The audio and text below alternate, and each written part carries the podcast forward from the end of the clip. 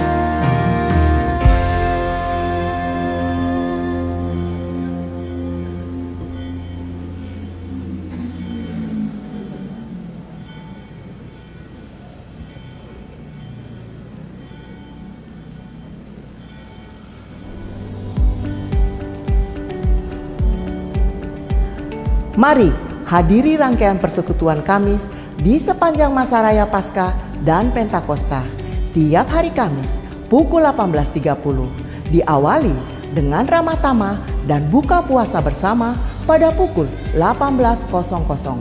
Pada Kamis ini, 9 Maret 2023 akan ada ruang aman dengan tema Matius bukan hanya fans.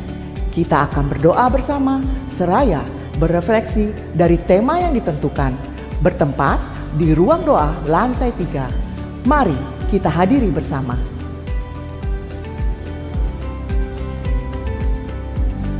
Di tengah banyaknya tawaran investasi dan bisnis, kadang kita sulit membedakan mana yang benar dan tidak.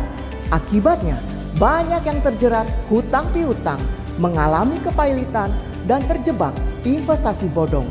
Sehingga tidak jarang akhirnya harus berurusan dengan hukum. Untuk itu, bidang sosial ministry akan mengadakan acara Melek Hukum dengan tema Aspek Hukum Kepailitan, PKPU, dan Investasi Bodong pada hari Rabu 8 Maret 2023 pukul 18.30 WIB di ruang kebaktian GKI Paterongan Semarang dengan narasumber Oswald Febi Lawalata, SHMH, advokat founder OFL, Law Office Semarang, dan Alvarez Guarino Lulan, SHMH, advokat partner OFL Law Office. Dan moderator, Bambang Andi Priyono, SPD. Acara ini juga dapat diikuti melalui kanal YouTube GKI Paterongan pada jam yang sama.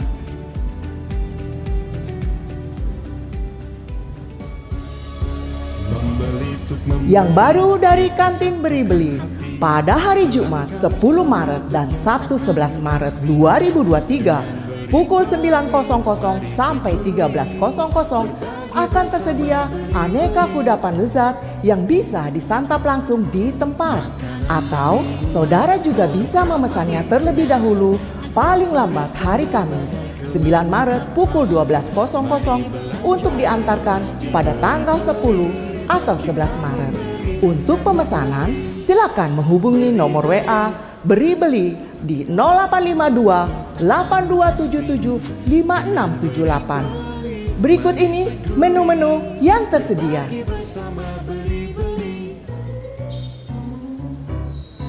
Makanan dan minuman, produk ramah lingkungan, Mari saudara, ajak keluarga dan teman-teman untuk makan bersama dan saling berbagi kisah di kantin beri-beli. Karena dengan membeli, kita memberi. Kiranya Tuhan memberkati kita sekalian.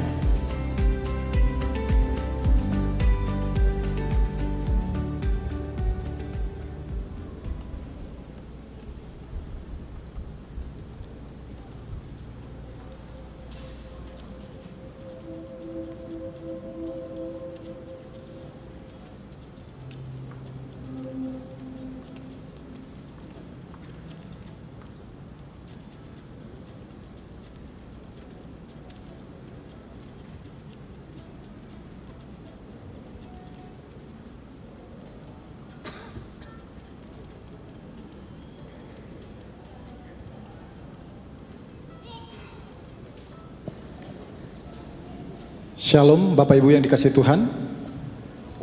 Shalom sekali lagi Bapak Ibu yang dikasih Tuhan. Ya, dengan senang hati kita bertemu lagi di sore hari ini. Kita akan masuk dalam ibadah kita, kita akan persiapkan hati kita, kita akan saat teduh secara pribadi. Ibadah ini adalah ucapan syukur kita kepada Tuhan atas pernyataan Tuhan dalam kehidupan kita, khususnya seminggu terakhir. Dan juga komitmen kita untuk ke depan, Bagaimana kita akan bersama dengan Tuhan di sepanjang hari-hari kehidupan kita. Tuhan menolong kita dan kita mau memuji Dia melalui hidup kita.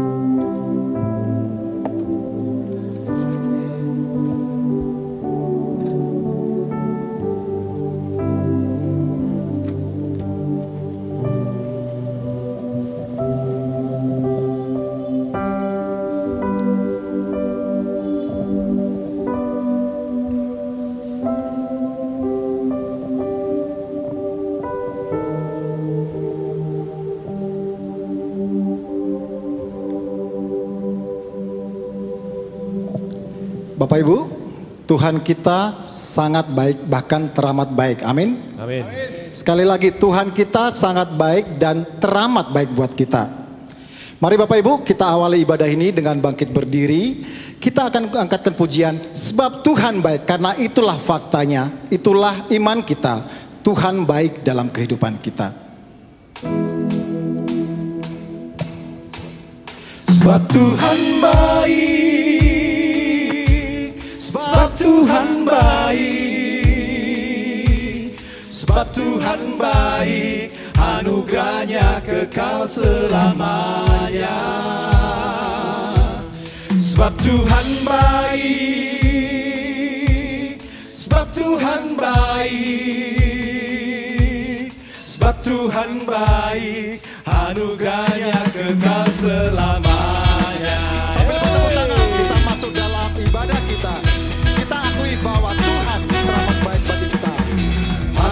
gerbangnya bersyukur Dengan penuh pujian Bersuka di hadiratnya. Bersuka di hadiratnya Nyanyi besarkan agung namanya Pujian yang telah sangka kalah Musik dan tarian hey. Semua makhluk di bumi di surga Dengan segenap hati Naikkan pujian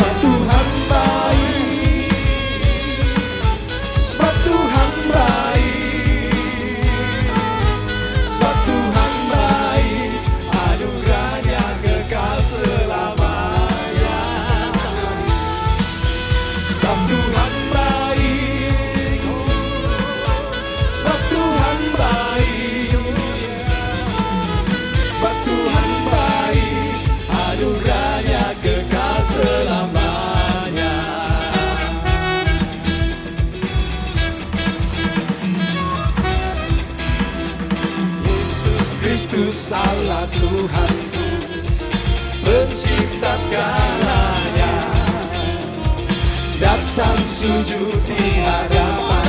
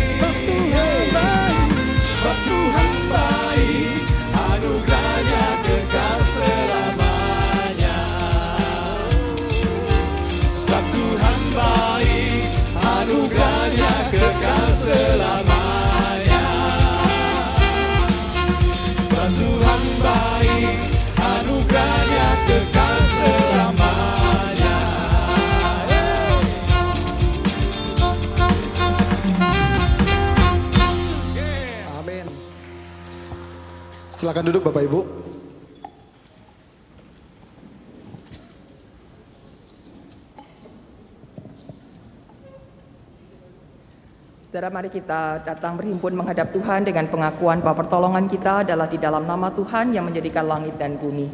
Tuhan besertamu. dan pesertamu juga. Bapak Ibu, tema kita hari ini adalah kenali dan percayalah padanya. Mungkin beberapa di antara kita sudah mengenal Kristus jauh, jauh waktu sebelumnya. Namun tidak sedikit juga kita yang baru mengenal Tuhan kita mungkin dari satu atau dua tahun terakhir. Tapi bagaimana kita mengenal Tuhan kita? Saat ini kita mau menyatakan bahwa kita mengenal Tuhan kita dan kita percaya kepada Tuhan Allah kita. Sekali lagi dengan bangkit berdiri kita akan uh, angkatkan pujikan hatiku percaya.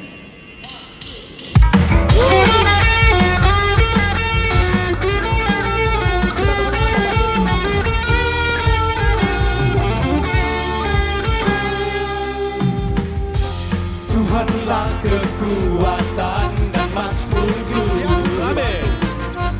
Dia gunung batu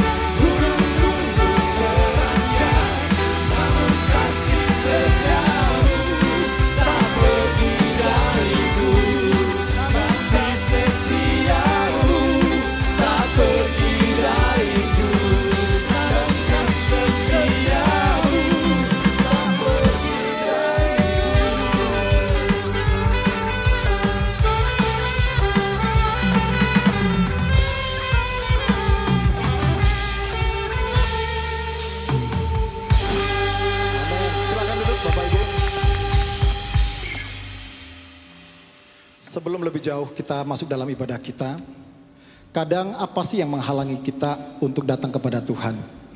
Apa sih yang kita membuat malu atau bahkan takut untuk datang kepada Tuhan? Kadang kita dituduh oleh dosa-dosa kita. Kadang kita dituduh oleh masa lalu kita yang kita sendiri kalau mengingatnya kita akan terasa malu. Tapi saat kita datang kepada Tuhan, kita mau mengakui dosa-dosa kita. Kita mau melihat bahwa Dia Allah Allah yang mengasihi kita. Allah yang selalu menerima keberadaan kita, bahkan mengampuni dan menyucikan kita. Dan saat ini kita mau masuk dalam pengakuan dosa kita. Kita mau melihat lagi kepada diri kita dan mohon pengampunan daripada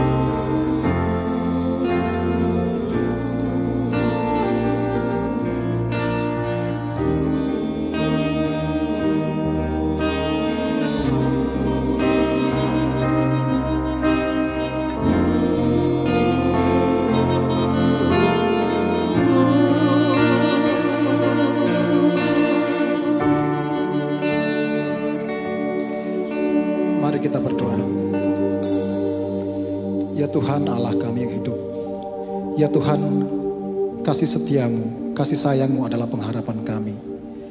Kalau kami melihat keberadaan kami, keberdosaan kami. Kalau kami melihat hal-hal yang kami lakukan ya Tuhan, amarah kami, jalan pikiran kami, tindakan kami, yang tidak sedikit mendukakan hati Tuhan. Siapakah kami ini di hadapan Tuhan?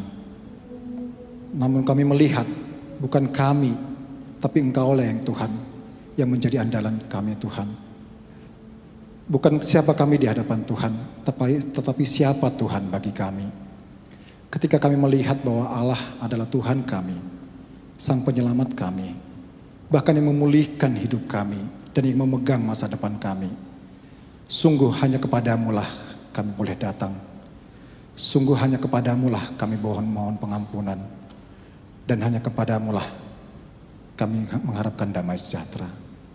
Ini kami Tuhan, dengan segala keberdosaan kami, kami mengakui di hadapan Tuhan. Dan kami mau bertobat di hadapan Allah. Terima kasih, terima kasih ya Allah. Dan kami percaya bahwa engkaulah yang paling mengenal kami. Engkaulah Allah yang paling mengerti isi hati kami. Dan sampai akhir hidup kami Tuhan, kami mau Tuhan agar Tuhan yang menjagai kehidupan kami. Tuhanlah tempat kami memandang, Tuhanlah tempat kami berlindung. Dan jalan-jalanmu adalah jalan yang hendak kami tempuh dalam kehidupan kami. Terima kasih Tuhan, terima kasih. Di dalam nama Yesus Kristus kami telah berdoa dan mengucap syukur. Amin. Mari Bapak Ibu kita bangkit berdiri. Kita sampaikan nyanyian penyesalan kita. Bahwa sampai akhir hidup kita, kita ingin berjalan di hadapan Tuhan. Allah yang mengenal kita masing-masing secara pribadi. Allah yang mengenal segala kelemahan-kelemahan kita dan ingin memulihkan kehidupan kita.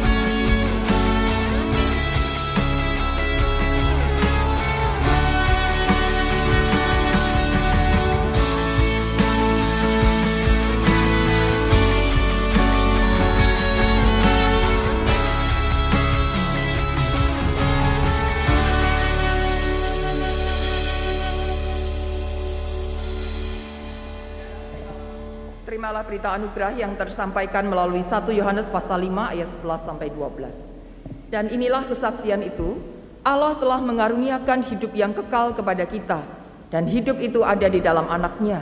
Barang siapa memiliki anak, ia memiliki hidup. Barang siapa tidak memiliki anak, ia tidak memiliki hidup. Amin. Saudaraku di dalam Kristus engkau telah diampuni.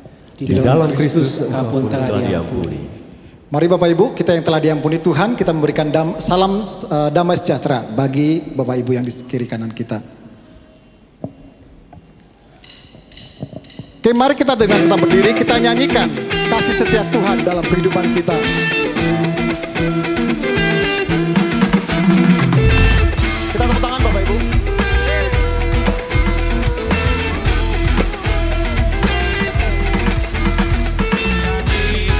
kasih setia Tuhan selamanya. Selamanya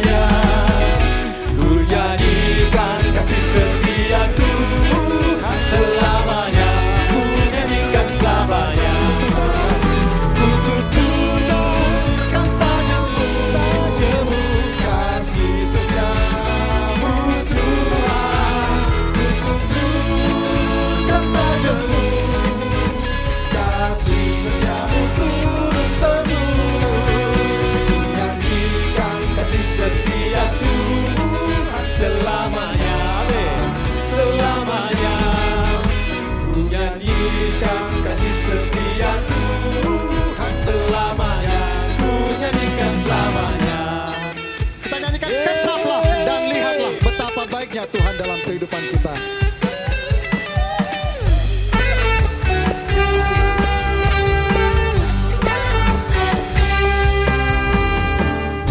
kecaplah dan lihatlah betapa baiknya Tuhan itu rasakan dan nikmati kasih setia Tuhan kecaplah dan lihatlah betapa baiknya Tuhan itu. Rasakan dan nikmati kasih setia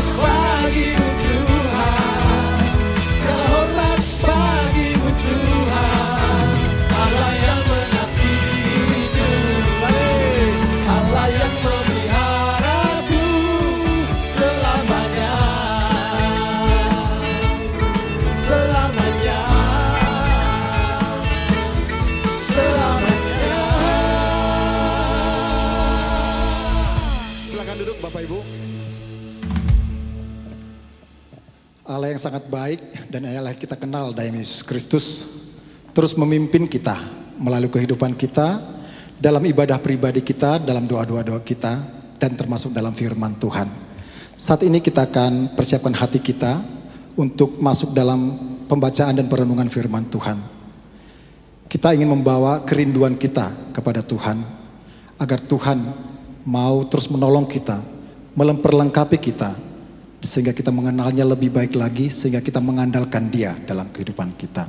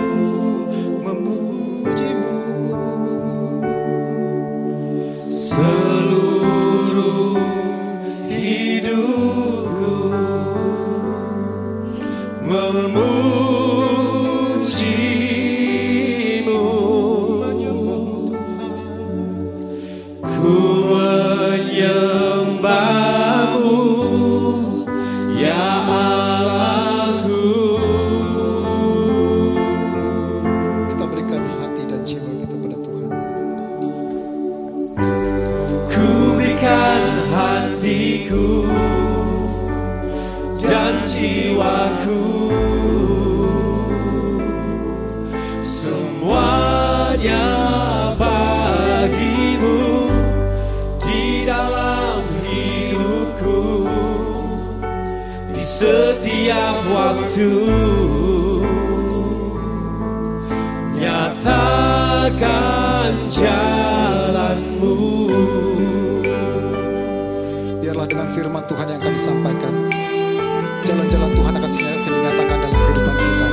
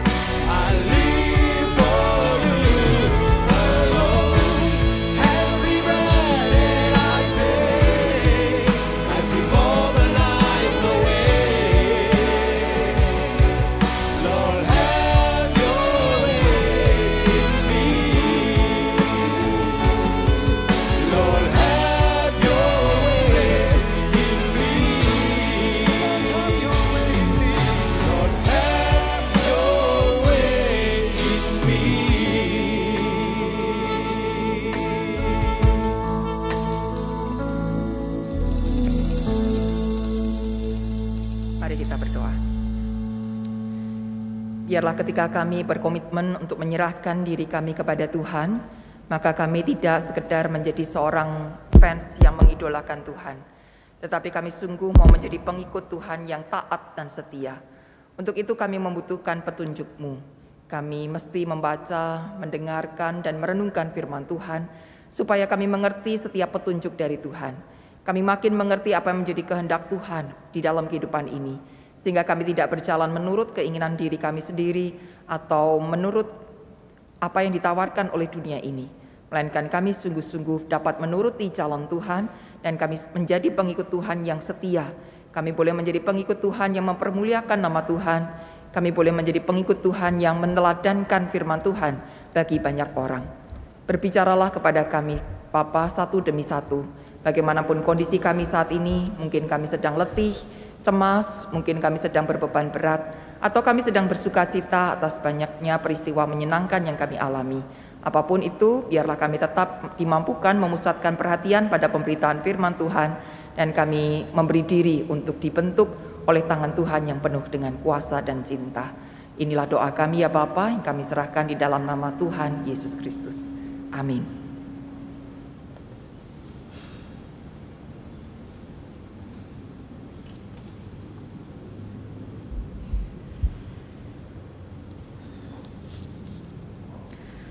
Bacaan firman diambil dari Roma pasal 4 ayat 1 sampai ayat 5 dan ayat 13 sampai ayat 17.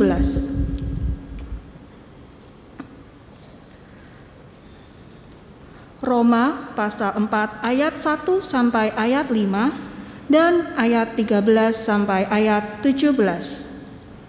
Beginilah firman Tuhan. Jadi, Apakah akan kita katakan tentang Abraham, bapa leluhur jasmani kita? Sebab, jikalau Abraham dibenarkan karena perbuatannya, maka ia beroleh dasar untuk bermegah, tetapi tidak di hadapan Allah. Sebab apakah dikatakan nas kitab suci? Lalu percayalah Abraham kepada Tuhan, dan Tuhan memperhitungkan hal itu kepadanya sebagai kebenaran. Kalau ada orang yang bekerja, upahnya tidak diperhitungkan sebagai hadiah, tetapi sebagai haknya.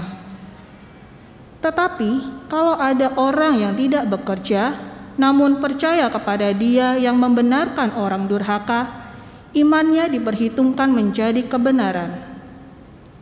Ayat 13 Sebab bukan karena hukum Taurat telah diberikan janji kepada Abraham dan keturunannya bahwa ia akan memiliki dunia, tetapi karena kebenaran berdasarkan iman. Sebab jika mereka yang mengharapkannya dari hukum Taurat menerima bagian yang dijanjikan Allah, maka sia-sialah iman dan batalah janji itu. Karena hukum Taurat membangkitkan murka, tetapi di mana tidak ada hukum Taurat, di situ tidak ada juga pelanggaran. Karena itulah kebenaran berdasarkan iman supaya merupakan kasih karunia sehingga janji itu berlaku bagi semua keturunan Abraham bukan hanya bagi mereka yang hidup dari hukum Taurat tetapi juga bagi mereka yang hidup dari iman Abraham. Sebab Abraham adalah bapa kita semua. Seperti ada tertulis, Engkau telah kutetapkan menjadi bapa banyak bangsa di hadapan Allah yang kepadanya ia percaya, yaitu Allah yang menghidup, menghidupkan orang mati dan yang menjadikan dengan firman-Nya apa yang tidak ada menjadi ada. Demikianlah firman Tuhan. Bapak Ibu Saudara, tadi di awal ibadah kita dibuka dengan tari-tarian mungkin yang di belakang nggak lihat ya, karena yang di depan ini yang nari mungil-mungil gitu ya. ya saudara kita bersyukur bahwa nyanyian, tarian, juga alat musik itu menjadi seni yang sudah cukup tua yang dipakai di dalam peribadatan. Dan kalau sampai hari ini kita bisa meneruskannya itu tentu baik. Dan mungkin kita juga bisa menambah dengan seni-seni yang lain yang bisa kita pakai untuk melayani Tuhan. Sesuai dengan talenta yang Tuhan sudah berikan. Bersyukur bahwa ada banyak anak-anak bahkan dari sejak dini sudah terpanggil ya untuk melayani Tuhan dan biarlah kita boleh terus mendukung anak-anak ini untuk terus memberi diri yang lebih baik dan lebih baik lagi. Dan demikian juga kita sebagai orang-orang dewasa yang rindu untuk melayani Tuhan, silahkan saudara tidak harus nunggu ditawari ya. Kalau kita rindu untuk melakukan sesuatu sesuai dengan talenta yang Tuhan sudah berikan, kita bisa mendaftarkan diri. Ya, entah kepada orang yang kita sudah kenal, kepada majelis jemaat, kepada pendeta, atau juga kepada pegawai di kantor TU. Banyak akses saudara, yang penting bagaimana kita rindu ya untuk memberi diri. Nah saudara tema kita adalah kenali dan percayalah kepadanya. Kalau kita bicara soal kenal mengenal ini, di dalam kehidupan kita itu pasti ada banyak orang yang kita kenal saudara. Kalau di dalam gedung gereja ini apakah ada yang saudara kenal? Coba tengok kanan kirinya, depan belakang, ada nggak yang kita kenal? Kalau yang datangnya satu rombongan ya pasti kenal ya. Tapi coba tengok rombongan yang lain. Nah, adakah yang kita kenal atau ya cuman tahu-tahu wajahnya aja gitu ya. Beberapa kali saudara kalau saya hadir dalam sebuah persekutuan, saya sih nggak terlalu kenal banyak orang gitu. Tapi saya lihat orang-orang itu kok akrab gitu ya, bisa ngobrol satu dengan yang lain. Lalu saya dekati satu orang yang saya sudah kenal gitu. Bu, bu, itu namanya tuh siapa ya gitu. Terus dia menjawab, eh saya tidak tahu namanya. Loh, padahal tadi itu sudah ngobrol ketoknya akrab banget gitu ya, tapi ternyata nggak kenal. Lalu dengan untuk menutupi rasa malunya itu dia bilang, ya soalnya uh, banyak orang sih ya di sini. Ya pokoknya kalau yang sering-sering datang persekutuan gitu ya saya ajak ngobrol. Tapi saya tuh nggak kenal-kenal amat sebetulnya. Jadi saya cuma kenal aja gitu. Jadi ternyata saudara untuk mengenal itu ada levelnya ya. Ada yang kenal aja, ada yang kenal banget gitu. Nah kalau saudara punya teman, punya orang yang saudara kenal itu apakah memang sudah sungguh-sungguh kenal banget atau baru sebatas kenal aja? Nah, lebih repotnya lagi saudara kalau itu adalah orang-orang yang punya relasi secara biologis, relasi-relasi yang sebetulnya dekat. Tapi kita baru kenal aja gitu. Kalau orang para orang tua nih punya anak-anak ya, apakah kita sungguh-sungguh mengenal anak-anak kita? Atau baru sebatas kenal aja? Jadi kalau anak-anak kita ini nggak mau belajar, saudara, lalu kita langsung mengatakan, mama tuh tahu kamu tuh pasti males, kamu tuh pasti kecanduan game, kamu tuh pasti sukanya menyia-nyiakan apa yang Tuhan sudah berikan. Papa mama sudah kerja keras untuk menyekolahkan kamu, tapi kamu nggak mau memakai itu dengan baik. Sebaliknya kalau ada anak-anak yang terlalu aktif, lalu kita merasa kenal dan kita mengatakan kamu tuh loh dasar anak nakal, susah dikasih tahu, suruh duduk diem aja kok enggak mau kenapa sih? Ya. Nah, apakah dengan stigma-stigma yang kita berikan itu menandakan bahwa kita itu sungguh-sungguh mengenal anak-anak kita? Atau sebetulnya kita baru kenal kulit luarnya, baru tahu apa yang dia lakukan, tapi tidak mengerti sedalam-dalamnya hati anak itu seperti apa. Bahkan kita nggak mengerti struktur biologisnya. Apa yang membuat seorang anak terus menerus bergerak dan susah untuk diam. Apa yang membuat seorang anak menjadi sangat diam, yang kurang antusias itu kenapa? Bukan berarti karena dia malas, bukan berarti karena dia nakal, tetapi ada sesuatu yang di dalam dirinya ini yang belum kita ketahui, saudara. Nah, alangkah baiknya kalau kita mencoba mengenal lebih dalam lagi, sehingga tidak ada labeling, ya tidak ada lagi stigma-stigma buruk yang disampaikan oleh orang tua kepada anak, yang pada akhirnya membuat anak-anak ini gagal untuk bertumbuh dengan sehat. Demikian pula saudara anak-anak yang sudah makin bertumbuh dewasa dan kita punya orang tua. Apakah kita sudah mengenal dengan baik orang tua kita? Sudah hidup belasan tahun, puluhan tahun bersama gitu ya. Apakah kita sudah sungguh-sungguh kenal orang tua kita? Atau ketika mereka masih saja terus mengeluarkan aturan-aturan, mereka memberitahu kita ini dan itu, jangan ini dan itu, lalu kita mengatakan, ah papa mama itu cerewet, tidak percaya sama aku, papa mama itu sukanya ngatur, tidak bisa memberi kebebasan, dan seterusnya. Atau jangan-jangan sebetulnya ada ketakutan terdalam dari para orang tua sehingga yang tercetus adalah selalu ungkapan jangan begini, harus begitu gitu ya. Karena sebetulnya ada ketakutan, keresahan dalam diri orang tua yang belum terjawab oleh anak-anaknya. Jadi saudara alangkah baiknya ketika kita memiliki sebuah relasi, kita belajar untuk mengenal lebih dalam. Supaya apa? Tidak terjadi salah paham, tidak terjadi pertengkaran, di mana pertengkaran itu kalau terus-menerus dibiarkan pada akhirnya terjadi perpecahan. Bukankah sayang kalau Tuhan sudah hadirkan orang-orang di sekitar kita, kita tidak hidup sendirian Saudara, tetapi kita justru gagal untuk saling mengenal dan akhirnya malah ber, uh, berdampak buruk di dalam kehidupan kita. Dan untuk itu secara proses mengenal harus diawali dengan kerendah hatian. Kesediaan untuk mengupas, untuk menggali lebih dalam lagi siapa sih orang yang ada di sekitar kita itu.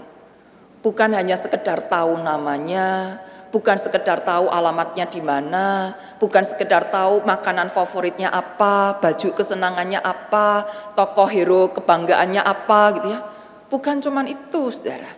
Tetapi bagaimana isi hati yang terdalam, kerinduannya, ketakutannya, impiannya, traumanya, apa yang mengganggu kehidupannya, kalau bisa kita gali, kita korek, supaya akhirnya kita sungguh-sungguh mengenalnya.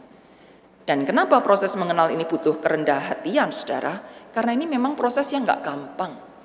Butuh banyak waktu, butuh banyak kesempatan untuk bertanya, untuk dekat dengan dia, untuk terus mencari tahu.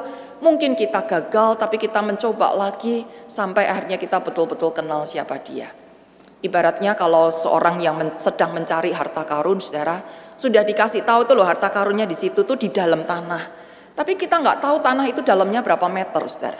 Yang bisa dilakukan ya hanya menggali, menggali, dan menggali. Ketika kita menggali, saudara, apa resikonya? Ini tanah. Kalau kita gali maka tangan kita akan kotor. Semakin dalam menggali, cipratan-cipratan tanah itu akan mengenai seluruh tubuh kita. Jadi bukan cuma tangan, tapi seluruh tubuh kita akan kotor. Dan kalau ketika kita melihat tangan ini mulai kotor, badan kita mulai kotor dan kita memutuskan untuk ah berhenti sajalah, ngapain gali terus dan membuat badan kita kotor. Nah, maka kita tidak akan pernah menemukan harta karun itu.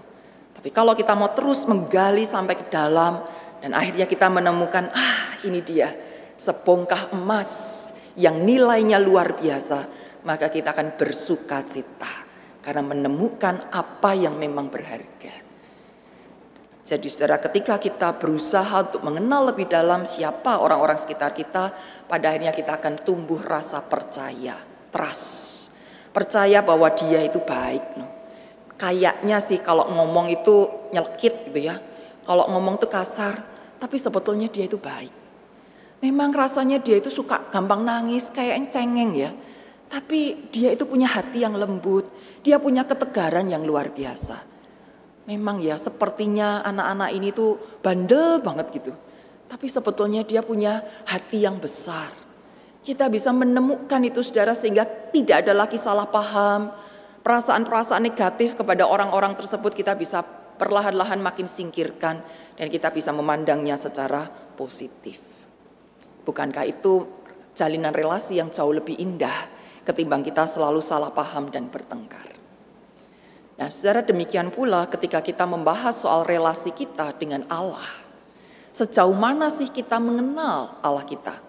Mungkin ada yang baru belajar mengenal Allah. Ada yang baru ikut katekisasi, ada yang baru selesai ya di kita nih hadir dari pagi, oh dari kemarin ya, sudah ikut retreat dan sekarang ditutup dengan ibadah bersama dengan kita. Badannya mungkin capek ya. Panitianya nakal-nakal enggak? Ya, tapi tetap sukacita ya, karena panitianya pasti baik. Nah, kita ada yang baru saja mengenal, ada yang sudah lama sekali kita mengenal Tuhan. Tapi pertanyaannya saudara, apakah kita baru kenal aja atau kita sudah kenal banget sama Tuhan kita ini? Apakah kita sudah bisa memahami apa isi hati Tuhan atau sering kali kita masih salah paham sama Tuhan? Tuhan tuh kok kasihnya aturan, terus berkatnya mana Tuhan? Tuhan itu suka ngelarang ini, ngelarang itu, tapi kalau aku doa kok tidak dikabulkan. Katanya suruh datang meminta kepada Tuhan, eh kok cuman orang lain terus yang dijawab doanya. Saya kapan, giliran saya kapan Tuhan. Dan kita masih saja salah paham kepadanya. Tapi saudara hari ini kita belajar dari kisah Abraham ya. Kita sangat kenal saudara bagaimana Abraham yang dipanggil keluar dari tanah kelahirannya, dari sanak familinya untuk pergi ke suatu negeri yang belum diketahuinya. Saudara Abraham bukan orang yang sudah kenal banget sama Tuhan.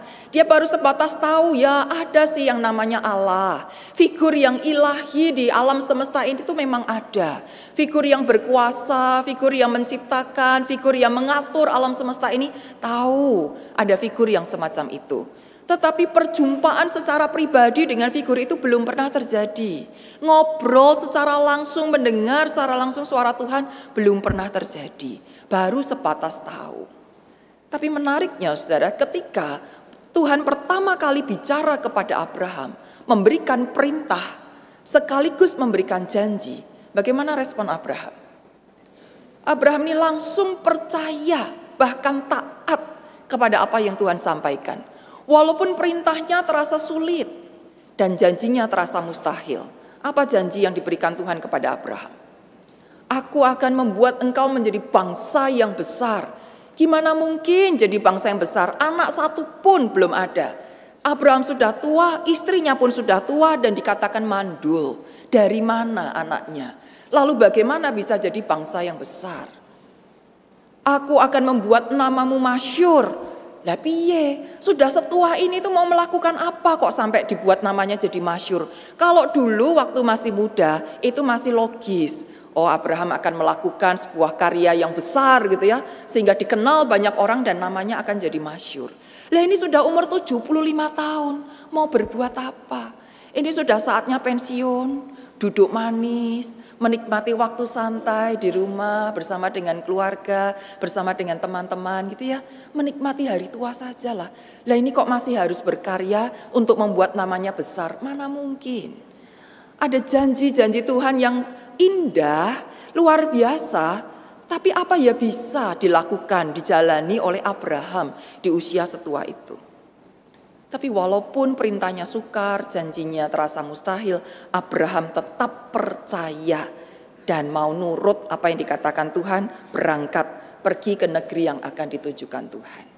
Ada lompatan iman yang luar biasa, saudara. Belum proses yang mengenal banget, tetapi Abraham mau langsung percaya kepada Tuhan. Maka ini sungguh menunjukkan kerendah hatian seorang Abraham. Gak banyak nanya, gak banyak komplain, gak banyak interogasi, tapi mau percaya Tuhan itu baik. Percaya perintahnya ini pasti bisa dikerjakan. Percaya bahwa janjinya itu tepat buat dirinya. Walaupun belum mengerti nanti cara melaksanakannya bagaimana, pokoknya percaya dulu. Kenapa? Karena yang ngomong sama dia itu bukan istrinya, bukan ayahnya, bukan kakeknya, bukan tetua khusus, bukan siapa yang diseniorkan saudara. Tapi ini Tuhan sendiri yang ngomong. Nah kalau Tuhan semesta alam ini bicara, masa sih nggak dipercaya? Kalau yang ngomong pasangannya kita masih bisa ragu-ragu ya. Kalau yang ngomong orang tua kita, kita masih bisa bertanya-tanya. Kalau yang ngomong teman kita, tetangga kita, kita masih bisa ragu-ragu bener ndak ya gitu. Ini yang ngomong Tuhan sendiri.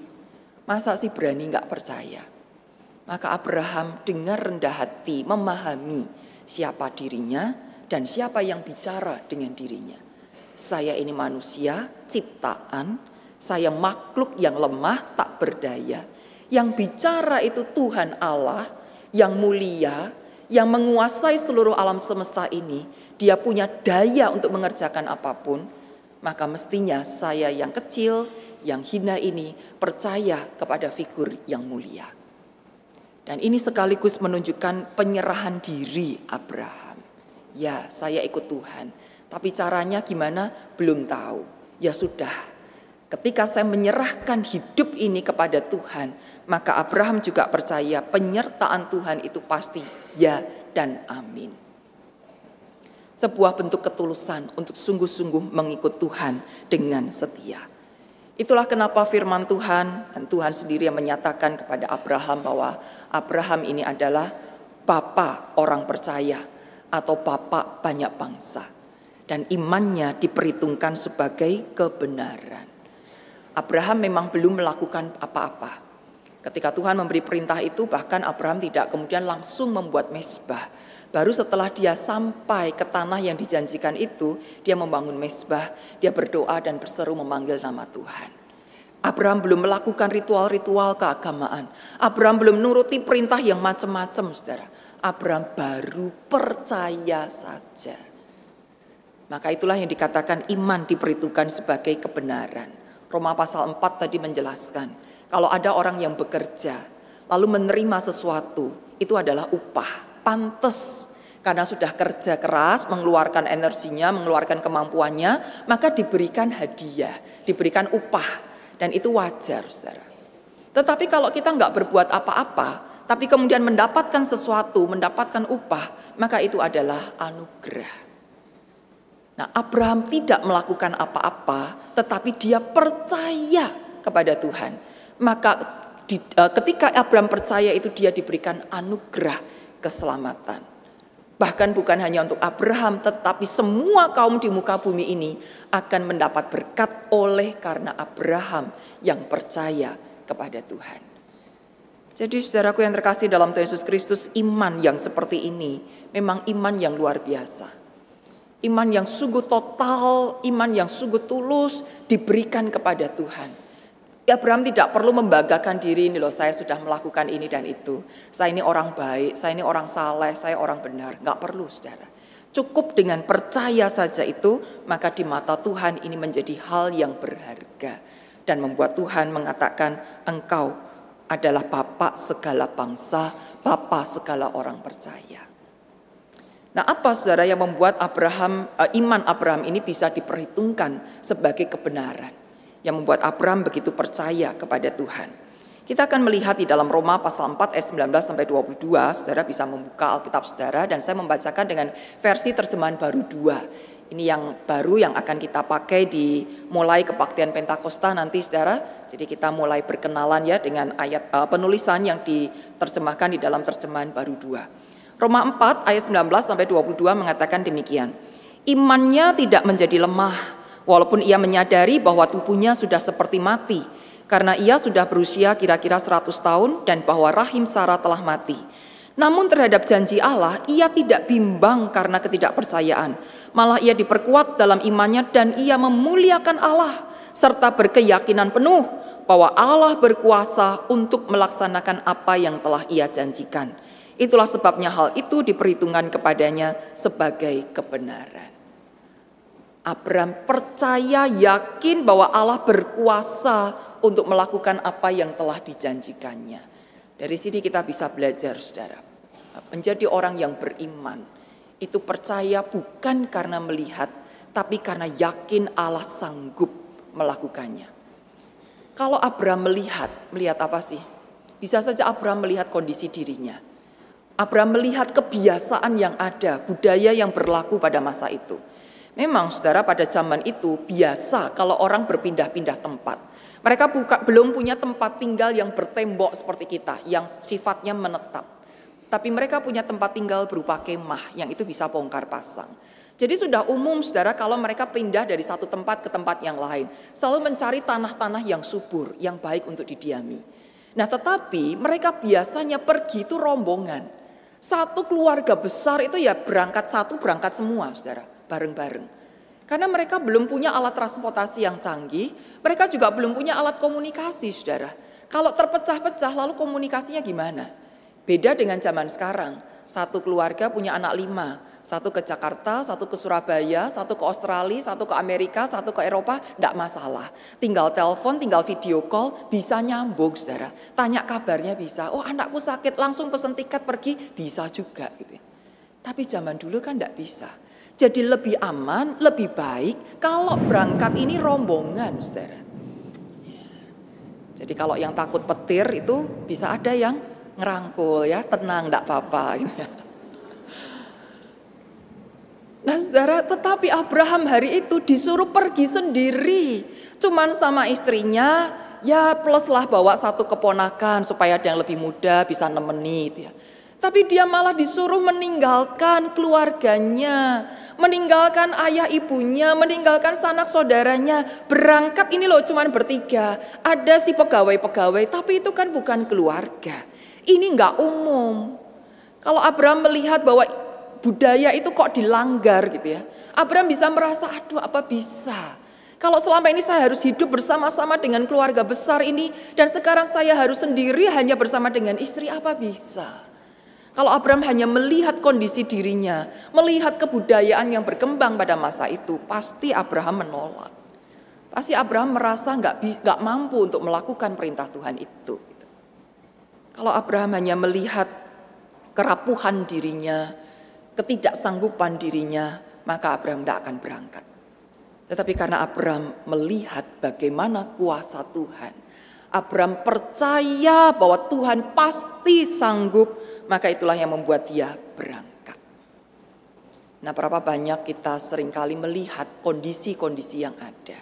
Mungkin kita melihat, waduh, masalahnya terlalu berat. Tidak mungkin ini selesai. Saya sudah coba minta tolong banyak orang, banyak orang juga sudah nolongi. Tapi tidak selesai-selesai itu masalahnya. Nah kalau orang terhebat di dunia ini aja nggak bisa nolongi aku, masa sih Tuhan bisa? Apalagi Tuhan kan nggak kelihatan. Mungkin kita melihat ketika kita sakit ya, dan dokter mengatakan sudah tidak ada obatnya. Dan ini penyakit yang degeneratif, selalu makin turun gak akan mungkin bisa sembuh. Dan kita mengatakan ya sudahlah selesai hidupku, tidak ada lagi pertolongan. Atau sebaliknya, ketika kita melihat, oh ada obatnya, bisa kok dengan operasi, Lalu kita lantas teriak, puji Tuhan, Tuhan menolong aku. Loh ini yang nolong Tuhan atau dokternya. Ya. Kalau ada obatnya kita puji Tuhan, tidak ada obatnya kita nggak teriak puji Tuhan gitu ya. Karena kita selalu melihat kondisi saudara itu yang membuat iman kita up and down. Kadang bisa sangat percaya, kadang bisa sangat ragu. Tapi Abraham percaya bukan karena melihat, melainkan karena yakin seyakin-yakinnya Tuhan pasti menolong. Maka percaya sekalipun rasanya mustahil. Dan sekaligus percaya juga berarti kesediaan untuk melepas keinginan kita dan mengikuti rancangan Tuhan. Kita boleh kok berdoa, Tuhan saya punya keinginan ini, tolong dikabulkan ya Tuhan. Tolong dipermudah jalannya, dibukakan satu persatu sampai akhirnya saya mendapatkan apa yang saya mau itu. Ya ada kalanya Tuhan kabulkan rancangannya sama dengan apa yang kita pikirkan sehingga semuanya smooth, lancar, manis begitu saja. Tapi ada kalanya memang rancangan Tuhan itu beda dengan kita saudara. Sehingga walaupun kita doa dengan sangat kusuk kita terus menjerit tiap malam mendoakan hal yang sama.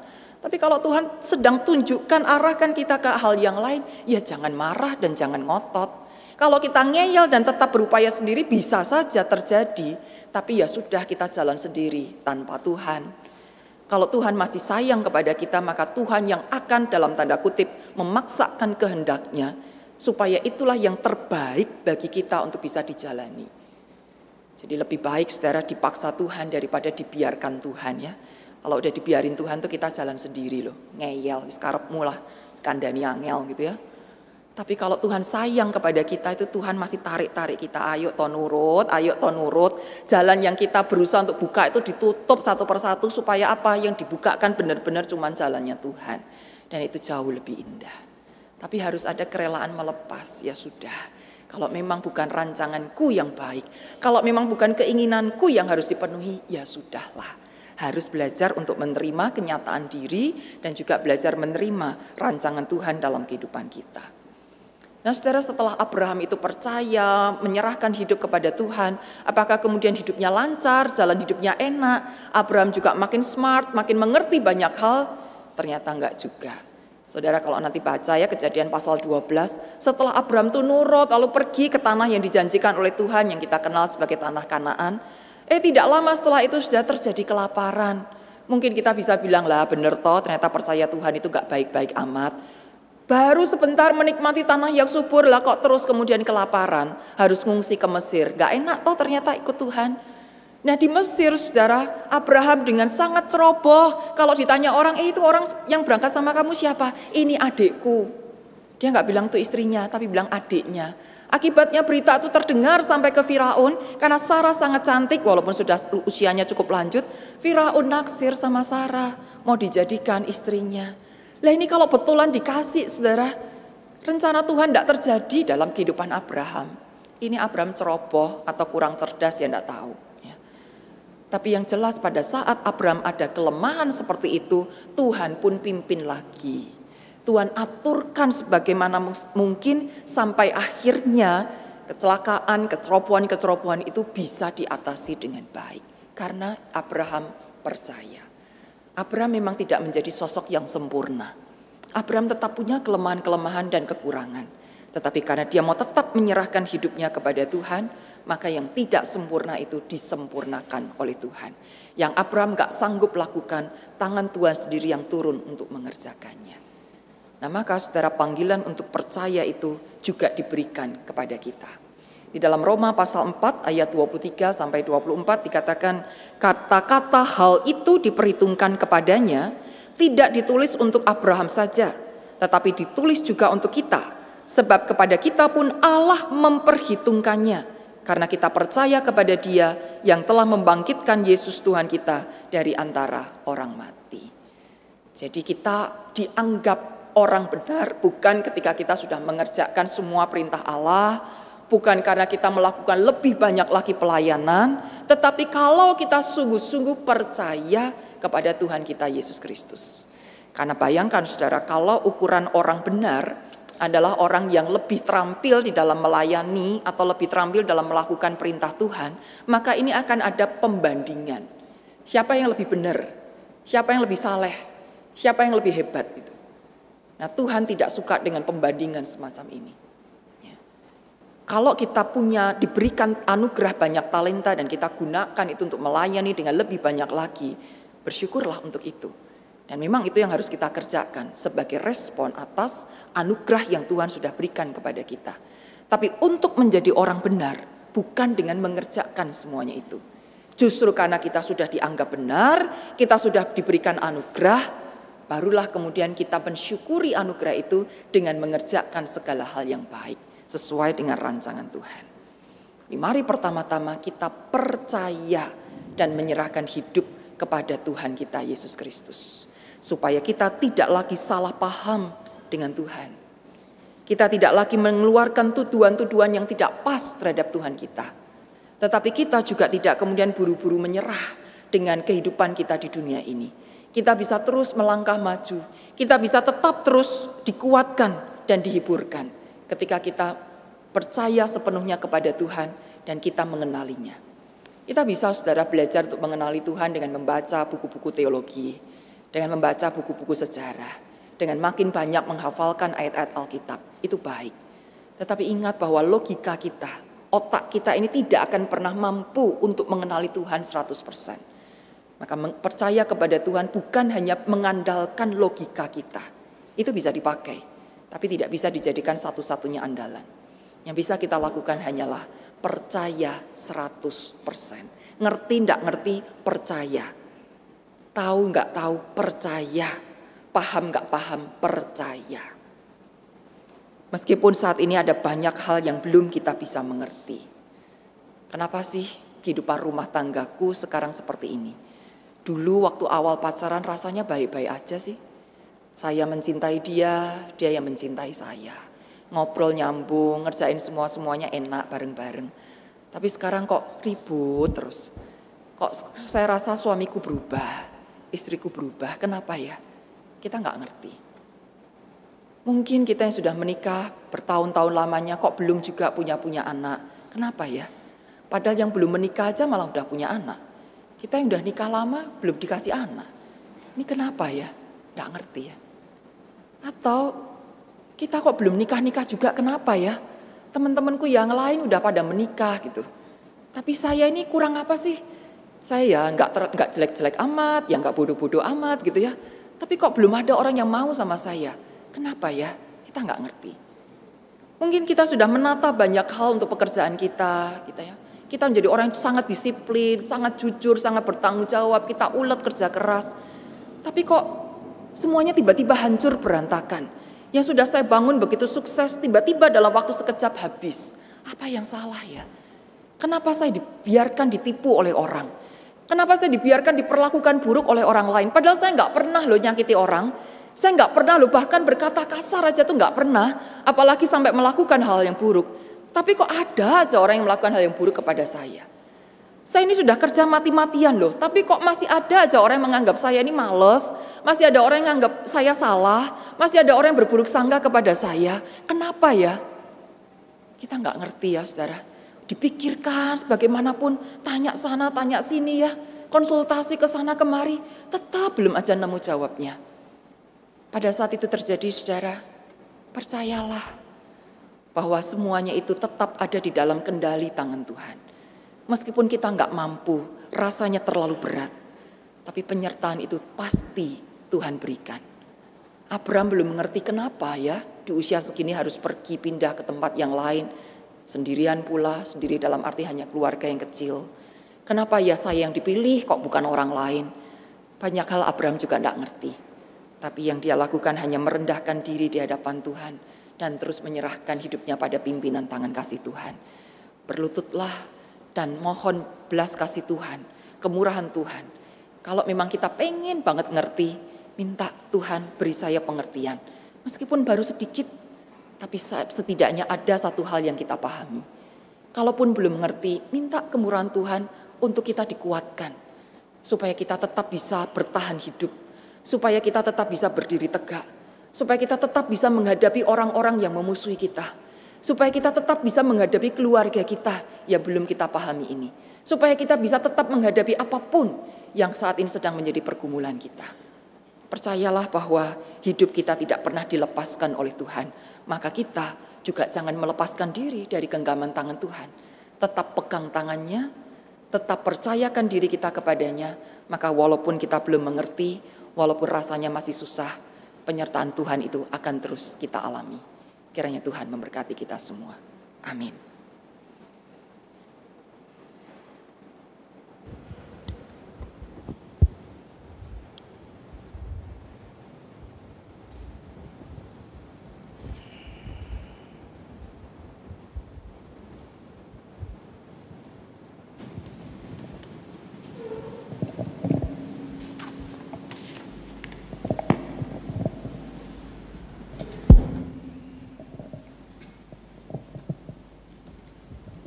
Bapak Ibu, percaya adalah dengan mengimani bahwa kehidupan kita adalah berawal dari Kristus. Bahwa kehidupan yang saat ini kita jalani ada di tangan Kristus dan masa depan juga kita depan kita juga ada bersama dengan Kristus. Hanya di tangan Tuhan kita berada saat ini dan itu akan membuat kita nyaman dan selamat dalam kehidupan ini.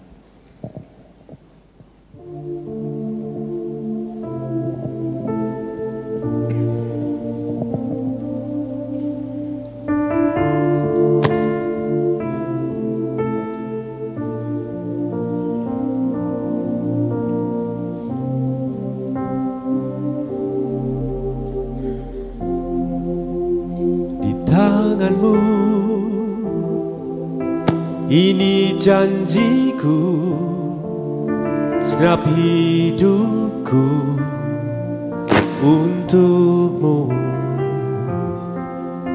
Kau mengatur jalan hidupku Ku milikmu selamanya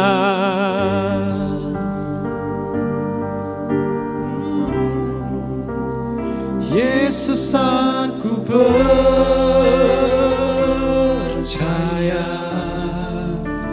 Yesus aku milikmu. Ku hidup karenamu Dan hanya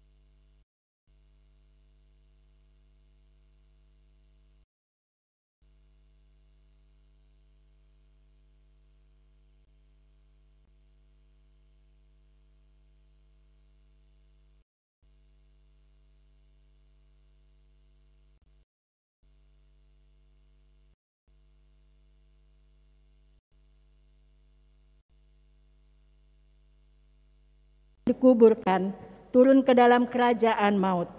Pada hari yang ketiga, bangkit pula dari antara orang mati, naik ke surga, duduk di sebelah kanan Allah, Bapa yang Maha Kuasa.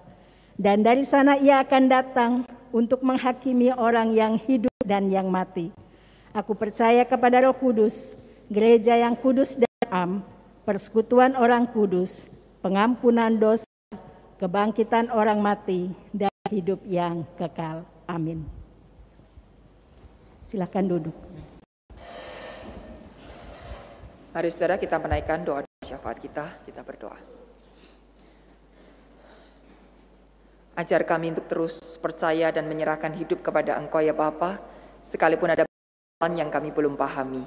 Dan biarlah dengan ketulusan hati kami mempercayai Tuhan sendiri yang akan membukakan jalan, Tuhan menyediakan jalan bagi kami, menyediakan berkat dan kemampuan bagi kami untuk menghadapi setiap perkara kehidupan ini. Oleh karena itu Bapa, saat ini kami juga menyerahkan setiap pergumulan hidup kami kepadamu saja. Kami menyerahkan bagi keluarga-keluarga yang berduka karena kehilangan satu anggota keluarganya yang selama ini bersama-sama, selama ini saling berbagi kisah, berbagi kehidupan. Kami berdoa untuk keluarga dari Doyo, keluarga dari almarhumah Ibu Lili Nirmala, dan keluarga dari almarhum Budro. Kami percaya Engkau telah mengaruniakan kemenangan bagi saudara-saudara kami, sehingga mereka boleh menghadap kepada Tuhan, berjumpa muka dengan muka dengan Engkau. Tapi bagi keluarga yang merasakan duka cita karena kehilangan ini, Tuhan juga berkenan menghiburkan, dan Tuhan boleh memberikan kekuatan untuk terus melangkah. Kami juga serahkan ya Papa beban perekonomian yang saat ini masih kami pikul. Kalau sampai hari ini kami belum tahu bagaimana mengatasi persoalan-persoalan finansial kami, biarlah Engkau yang terus mampukan kami langkah maju dan jalan itu tetaplah tersedia. Mampukan kami untuk peka lagi mendengar suara Tuhan yang mesti kami kerjakan sehingga seluruh problem itu pada akhirnya bisa dijelaskan. Kami juga serahkan untuk pergumulan kami atas sakit penyakit ya Papa.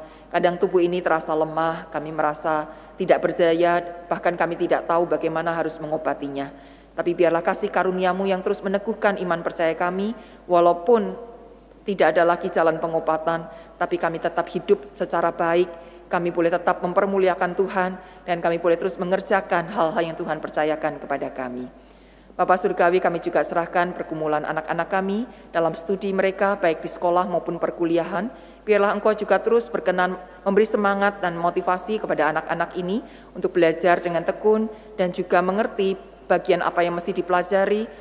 Mereka boleh menemukan talenta-talentanya dan anak-anak ini pun bertumbuh selaras dengan rancangan Tuhan dalam kehidupannya sampai mereka bisa merasakan bagaimana Tuhan memimpin dan dan hidupnya pun juga diserahkan kepada Engkau. Kami juga serahkan pergumulan kami ketika kami merindukan pasangan hidup. Biarlah Tuhan, Engkau, Engkau yang menuntun kami kepada orang yang tepat, yang mengasihi kami dan yang bisa kami kasihi. Sehingga bukan hanya asal pilih atau bukan hanya karena sekedar keinginan untuk berpasangan. Biarlah kami juga membawa setiap pergumulan ini di dalam doa-doa kami, sehingga kami pun uh, hidup di dalam rancangan Tuhan, bukan hanya kehendak kami sendiri atau kehendak orang tua kami. Kami juga menyerahkan bagi kami yang bergumul untuk mengharapkan pas, uh, buah hati dalam kehidupan pernikahan kami. Biarlah Tuhan pun juga berkenan memberikan surut dengan rancanganmu. Tapi ajari kami juga untuk mengerti apa yang menjadi maksud Tuhan di dalam kehidupan rumah tangga kami, apa yang menjadi panggilan Tuhan dalam keluarga-keluarga kami ini, sehingga kami tidak sampai salah memilih. Terima kasih ya Papa dan mungkin ada banyak lagi persoalan lainnya. Kiranya Tuhan yang terus hadir dan berkenan untuk menunjukkan jalan yang terbaik bagi kami semuanya. Kami serahkan ya Papa untuk pergumulan gereja Tuhan. Kami percaya Tuhan yang terus memberikan berkat dari masa ke masa. Tuhan yang terus hadirkan orang-orang yang setia beribadah, melayani dan juga bersaksi. Biarlah Tuhan yang terus memampukan kami mengelola setiap berkat Tuhan yang ada dan kami juga boleh terus bergandeng tangan untuk melakukan pekerjaan-pekerjaan Tuhan di gerejamu ini. Kami juga bersyukur ya Papa untuk Lembaga Alkitab Indonesia yang sudah berhasil e, mengeluarkan Alkitab dengan terjemahan baru dua sehingga menolong kami untuk lebih lagi mudah di dalam memahami isi berita firman Tuhan dengan kalimat-kalimat yang lebih sederhana, yang lebih efektif, dan itu memampukan kami ya Papa untuk memahami apa yang sebetulnya ingin Engkau sampaikan kepada kami. Dan biarlah kami juga mendorong, ini semua mendorong kami lebih lagi tekun membaca firman Tuhan, kami tidak lagi cari-cari alasan, tapi kami mau setia membaca firman-Mu sampai kami lebih lagi mengenali siapa Tuhan dan bagaimana kami harus hidup seturut dengan kasih-Mu. Kami juga berdoa untuk bangsa dan negara kami ya Papa, bersyukur untuk setiap kemajuan yang ada, setiap proses pembangunan yang sudah berhasil dengan baik. Sungguh luar biasa Engkau memberkati negeri Indonesia ini dari masa ke masa. Dan kami juga sungguh terus memohon penyertaan-Mu di tahun-tahun yang mendatang, terkhusus ketika bangsa ini sedang mempersiapkan pesta demokrasi di tahun 2024 nanti. Persiapkan para calon yang terbaik ya Papa, hingga akhirnya pun yang terpilih adalah yang sesuai kehendak Tuhan. Dan di masa-masa para calon ini mengkampanyekan dirinya, biarlah mereka juga uh, boleh melakukan semuanya itu secara positif, tidak mengganggu ketertiban masyarakat, tidak membuat resah, tetapi mereka justru bisa makin menggali apa yang baik dari negeri ini dan boleh lebih lagi memberi diri bagi rakyat Indonesia. Terima kasih ya Bapak, kami juga serahkan untuk daerah-daerah yang masih mengalami bencana alam ataupun konflik. Biarlah Tuhan yang berkenan untuk menyelesaikan segala sesuatunya itu dan memakai setiap anak-anak Tuhan membereskan masalah-masalah tersebut sehingga akhirnya semuanya dibereskan dan rakyat Indonesia bisa hidup di dalam damai dan merasakan kebaikan-kebaikan Tuhan. Inilah doa kami ya Bapa, kami serahkan semuanya di dalam nama Tuhan Yesus Kristus yang juga berkenan mengajar kami berdoa. Thank you.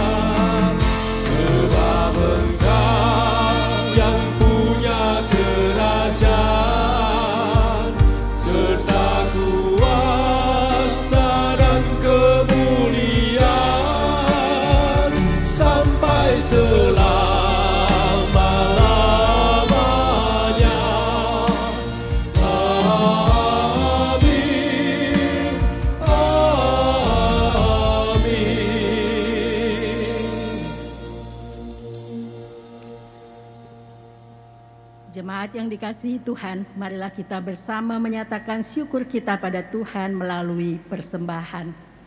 Sebagai pengingat bagi kita semua, saya akan bacakan nats yang saya ambil dari Mazmur 96 ayat 8 demikian. Berilah kepada Tuhan kemuliaan namanya, bawalah persembahan dan masuklah ke pelatarannya. Di mana pun saudara berada, saudara dapat memberikan persembahan minggu, persembahan bulanan, persembahan syukur dan perpuluhan melalui satu transfer ke rekening bank yang tercantum di layar maupun di warta digital.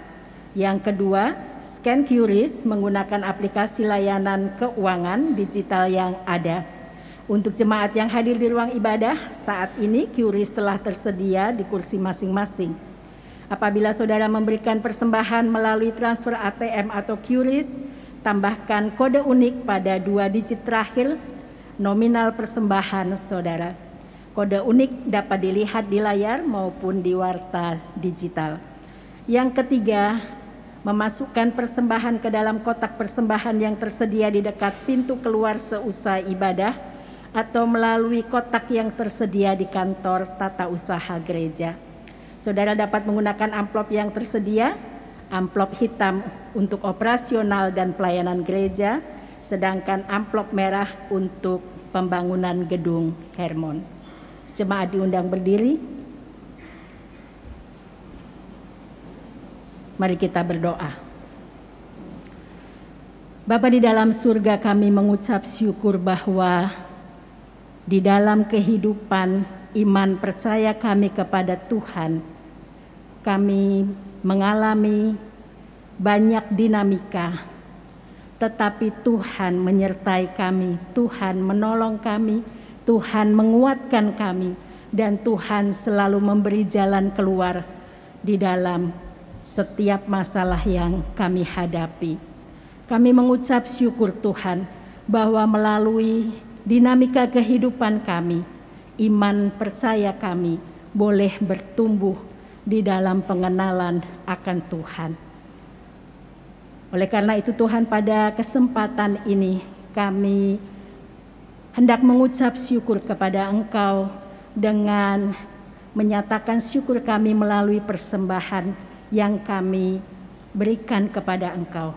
Biarlah Engkau kiranya memberkati persembahan kami dan Engkau berkenan akan persembahan kami. Di dalam nama Tuhan Yesus, kami naikkan persembahan kami kepadamu. Amin. kemuliaan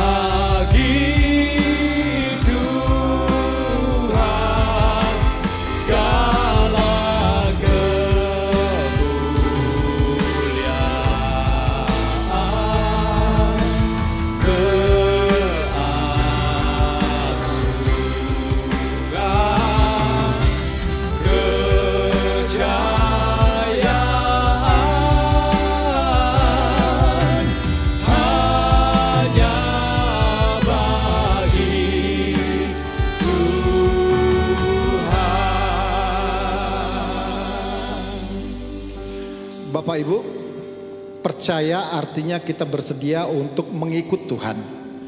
Sekali lagi mengikut Tuhan. Jadi bukan kita ini di depan, tapi kita yang ada di belakang untuk mengikut Tuhan kita. Bukan rencana kita, bukan kemauan kita, tapi rencana-rencana Tuhan yang kita tahu dan kita imani adalah rancangan yang terbaik buat kita. Kita akan ke pujian I have decided to follow Jesus.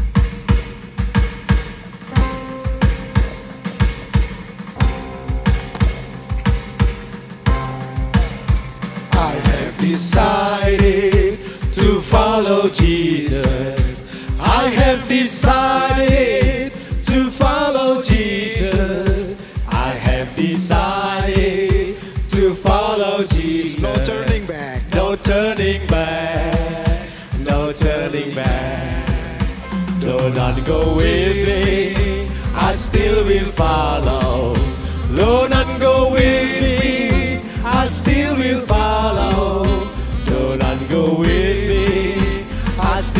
follow. No turning back. No turning back. I will follow wherever you lead me. I will go wherever you go. You're my master. You're my master. And my savior. And my savior. Take me, Lord, forever I'm yours. I will follow wherever you lead me. I will go wherever you go. You're my master. You're my master. And my savior. And my savior.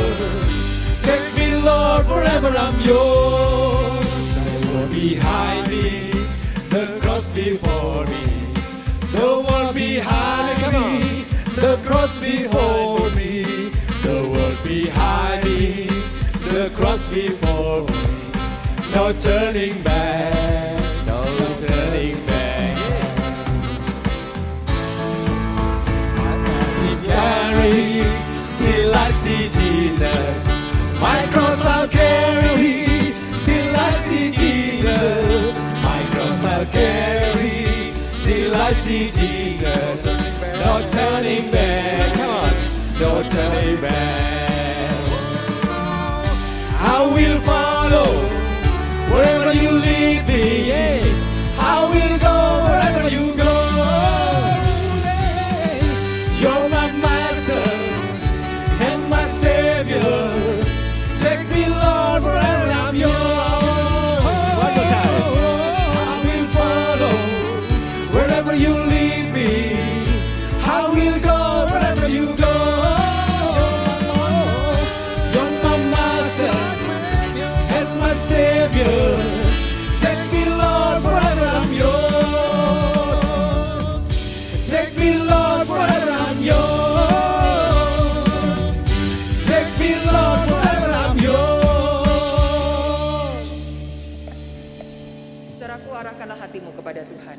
Kami mengarahkan hati kami kepada Tuhan. Jadilah saksi Kristus, Syukur kepada Allah, terpujilah Tuhan, kini dan selamanya. terimalah berkat Tuhan.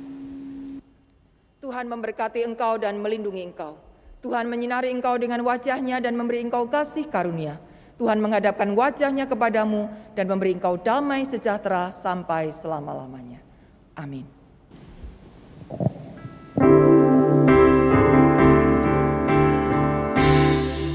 Nyanyi Hosana Bagi Rajaku yang duduk di tata Aku muliakan dan ku agungkan Kau layak disembah Ku nyanyi Hosana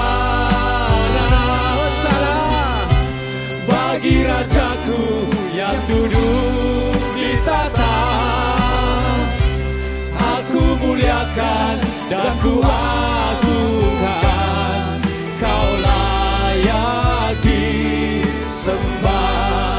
Kau layak disembah. Kau layak disembah